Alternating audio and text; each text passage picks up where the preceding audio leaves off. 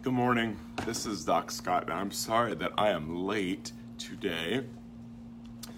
Um, going a little nuts. Um, went to Tennessee this past weekend to Nashville, and um, so that I could go through my um, commencement ceremonies um, for my doctoral program.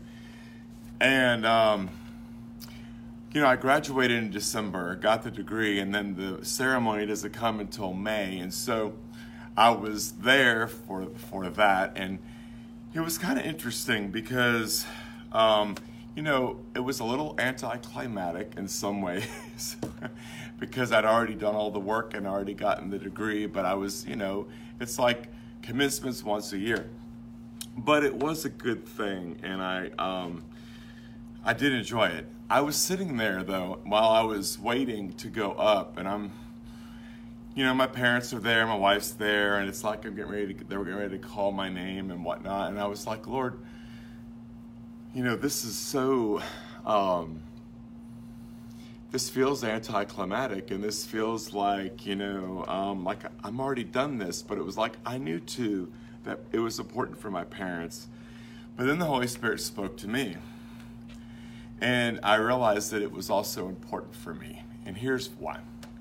Because what he basically told me about being at that ceremony, it wasn't about the ceremony as much as it was about completion. In other words, I had this distinct feeling that, um, you know, we talked a lot about being seated. So that's kind of the background for this. And in every seat that we're in, when we're actually in the seat of our authority, which the, that's the that's our word, my buzzword, Jamie's buzzword. It's our buzzword for what does it mean to be in that place of convergence where we are literally all the things that we have done our whole life are bits and pieces of what we're really about and what we were created for, what our purpose is. And when we experience convergence, we, we end up coming to a place where we actually get to do what we were created for. And along the way, we are usually doing bits and pieces. We get to see different aspects of our personality and our gifting, and we we do things really in part, you know. And so, and many times, we end up feeling like I know I have, like everything I've been doing has been really good, right? And um, everything I've been doing is like really good, and like I could see places that I function, and where I could see God's favor, gifting, anointing, all those things.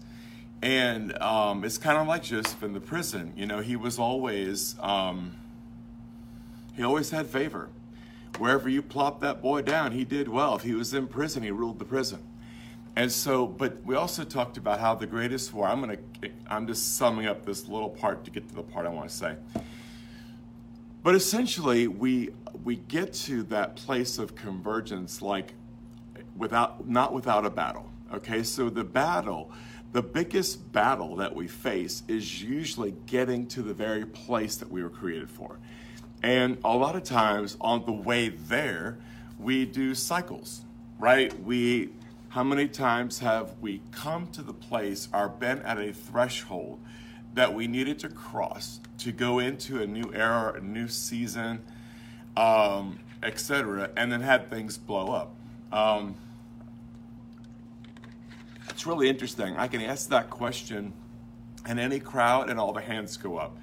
But if I sometimes I have to ask it a couple different ways, like how many people here have ever experienced the perfect storm of the enemy where he tried to take you out and then all the hands go up, right? And so we all know that part of the journey and we've been in that part of the journey. So the battle is to get me is on the way to my seat because the enemy knows that there's an assignment attached to my seat.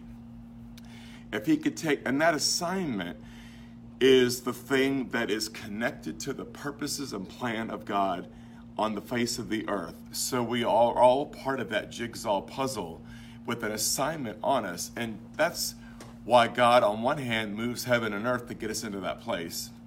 You know, um, sometimes we have to do things like cycle.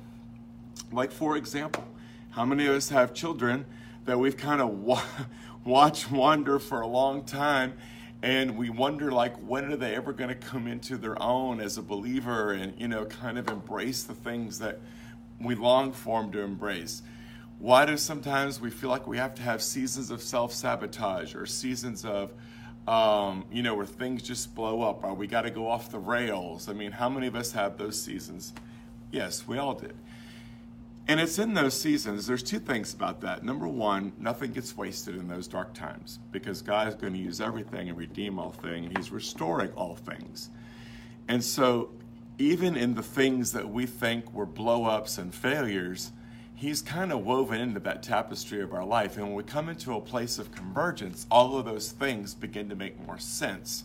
We begin to see the thread that goes through the tapestry of our life, and we see the purpose behind that Sometimes on the way to our seat, we don't see the purpose in any of it. And sometimes once we're seated, we're still trying to figure that out, which is where I'm going. And so essentially, um, in every in this new era, just recapping here, we're talking about an era of holy convergence, holy chaos, where all of the ages of the church are converging, and simultaneously we're converging too.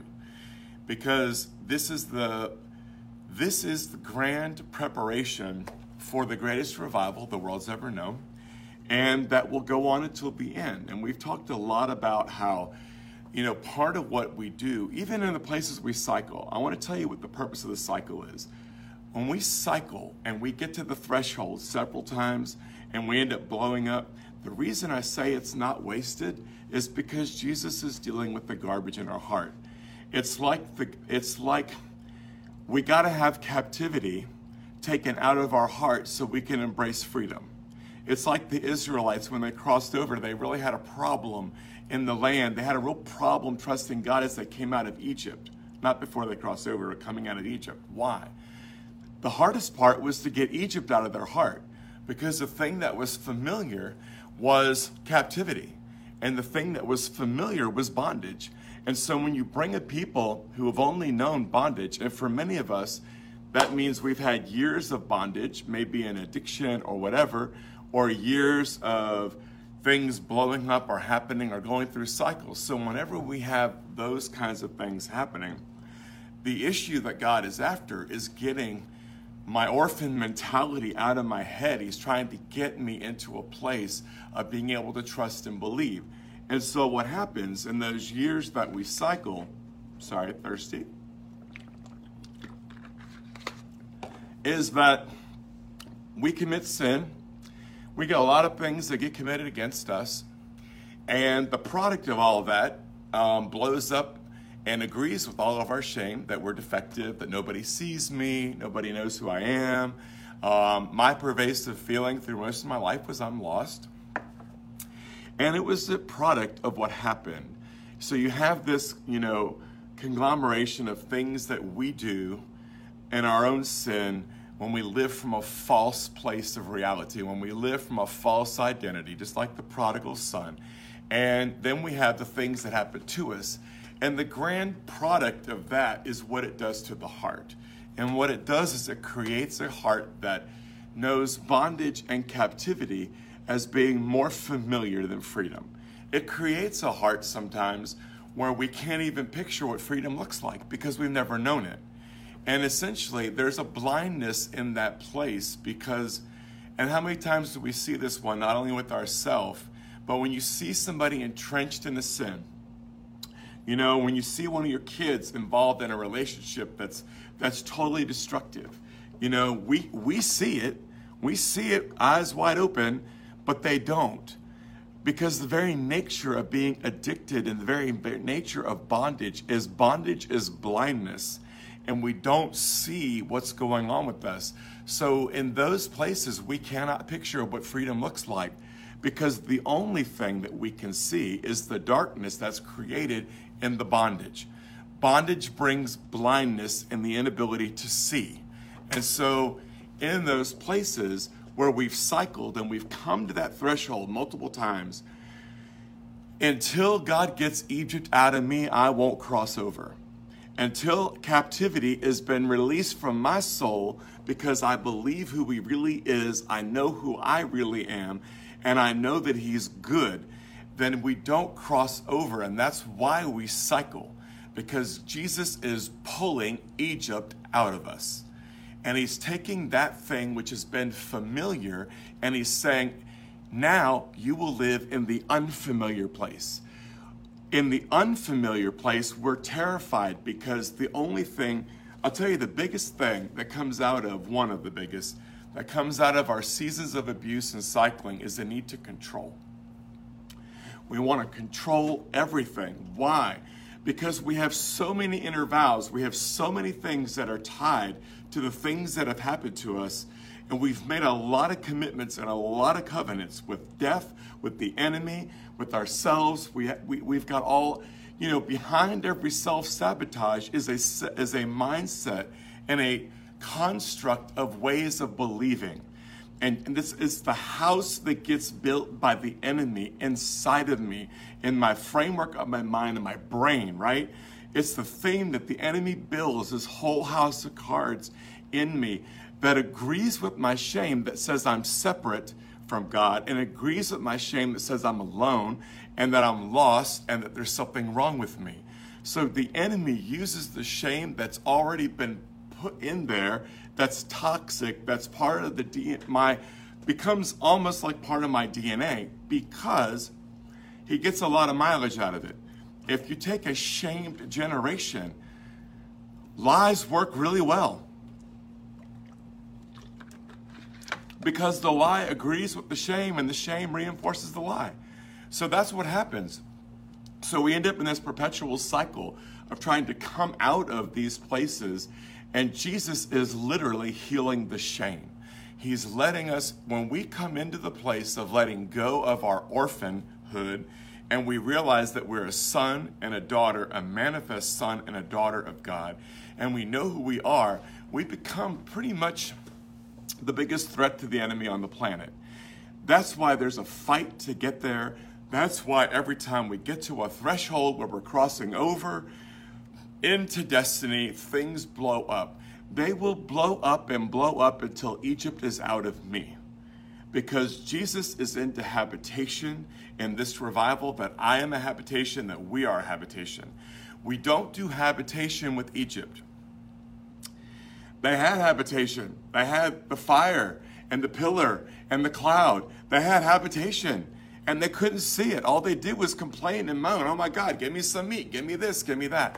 Why? They were a living in a habitation of the cloud by day and the pillar of fire by night, and they couldn't see a thing. They couldn't see two feet in front of them. Why?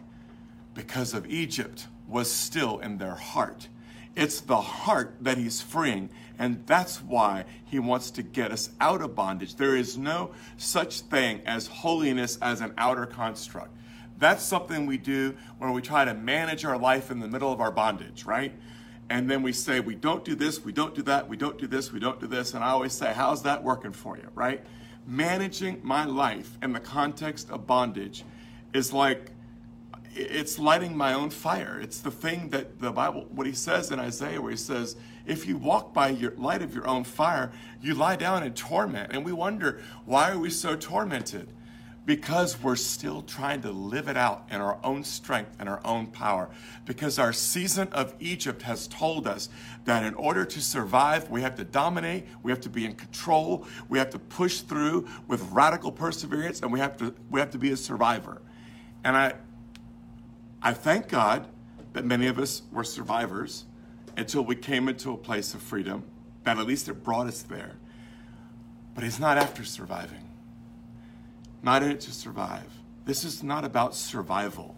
This is about habitation. This is about really living. My convergence, and when I come to that place in the threshold where we're going to cross over, the purging that he does is he purges Egypt out of us. And he causes us to be loosed into the spirit of adoption where we cry, Abba, Father. Have to know who I am, like Jesus before he did one thing. This is my Son in whom I am well pleased. We start from a place of affirmation, affirmation of who we are as sons and daughters.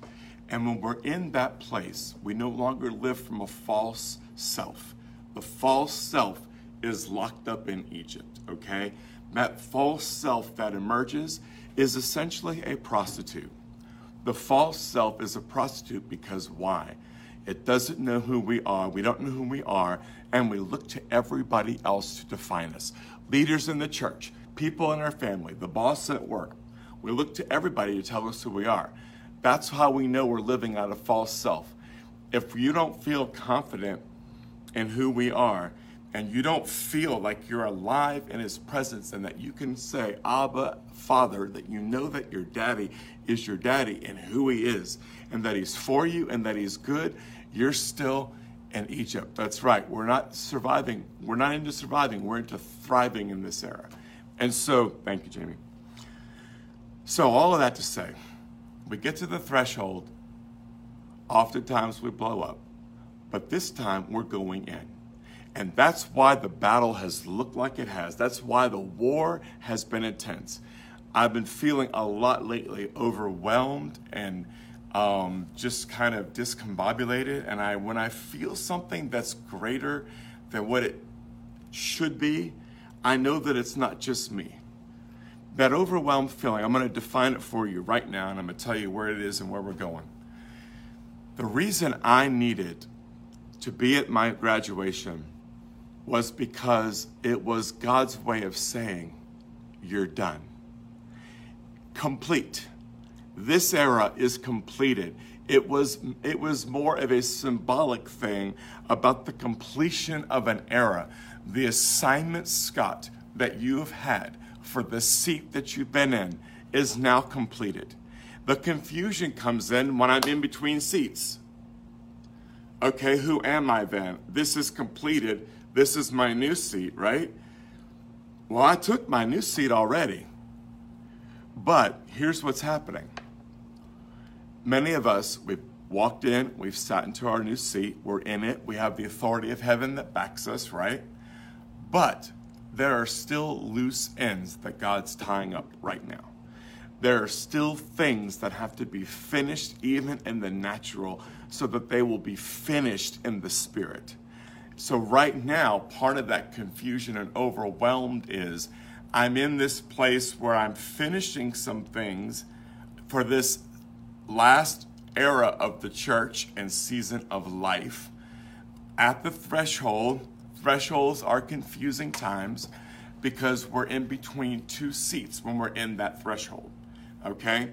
So I'm in my new seat but I'm also finishing up assignments that were part of my old seat.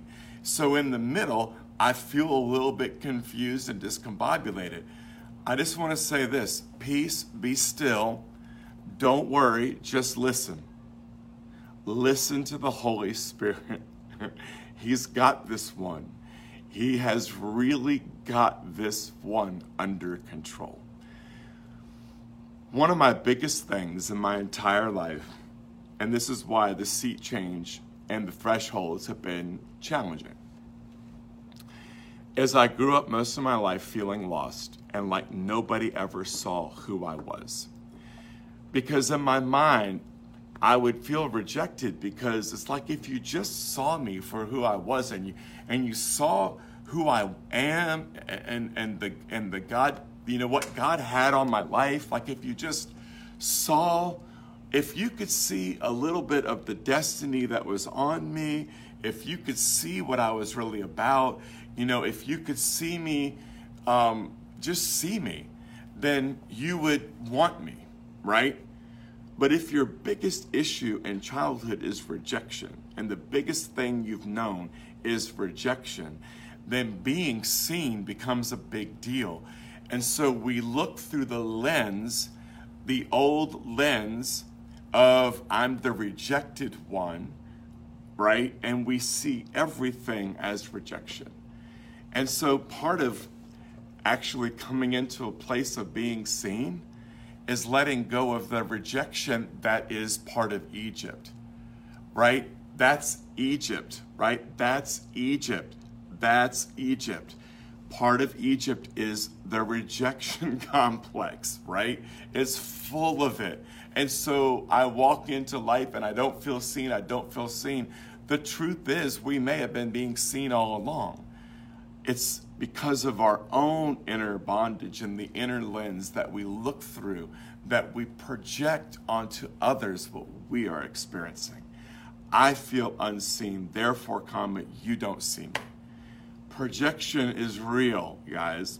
And projection, we only project things that are true in our own heart, not necessarily the truth, but the thing that's already in there. We project onto others. That person's angry with me when I'm the one angry. That person doesn't see me when I'm the one who doesn't feel seen. That person, you see what we do? We project out of the heart. So tie this up. We are between assignments right now. There is some confusion in the mix. It's okay. God sees you. And when you are with a people that sees you, then those people will fully embrace who you are. And you really will be, you really will experience the thing that you've been longing for. When you're in the seat, in the seat that He has for you, you will be seen. You'll be seen, period. You will be seen. Some of us have felt a little hidden in the in between. It's okay. We're finishing up one seat's assignments. We got a new seat. With every new seat that we sit in, there are new assignments. Right now, we've been feeling a little bit between assignments, but that that is going to lift in Jesus' name. That fog is coming off of us. And we're going to begin to see the enemy wants us to despair in the in between as we come to the greatest threshold that we will ever cross. This threshold is more significant than any threshold you've ever crossed.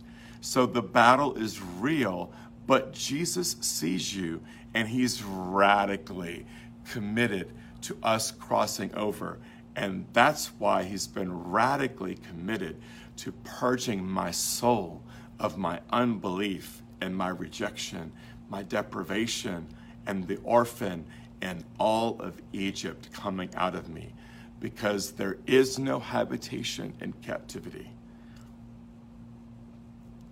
There isn't. I can't do both. I have to be one who does habitation. And so, Jesus, we, uh, we align ourselves, we, we, uh, we, we acknowledge and declare that we are sitting in our new seat. We declare that we are seen in this new seat, that the, people who know who we are will find us and we don't have to go looking for them. The people that know who we are will, will, will be drawn like a magnet to us in Jesus' name. We don't have to do, you cannot employ the strategies in last era, every way that we tried to make it happen on our own, Jesus has completely eradicated that possibility. This is a place where everything that we've ever tried to do, every strategy you've employed, it isn't going to work because those were self made strategies. And we lie down in torment with them. And we're not bringing torment with us, we're bringing freedom. And that's why none of that works. It just doesn't. In this new seat, and this new season, and this new era of the church, you will be seen. Your people will find you. Even if that means you get moved to be with the people who find you. It's a, it's a place of great transition right now. Transitions are always messy, but we got to know and we just acknowledge and declare that Jesus is Lord of the transition. And Jesus has already responded to my yes. So even in my transition, even in my place at the threshold, even at my place between finishing the assignments of one seat and coming into the new, and being seated in that seat and getting a new assignment, Jesus, we give you our unqualified yes. And we just say, let us be found join us and connect us to the people that you've created us to walk with in this next leg of the journey in this new era. And we ask again for that profound grace that comes and revival that enables things to move that could not move. We thank you that that grace is pushing us over the threshold into the new seat and the new assignment right now. In Jesus' name, we declare it, we decree it. It's true, it's done. Blessings, guys.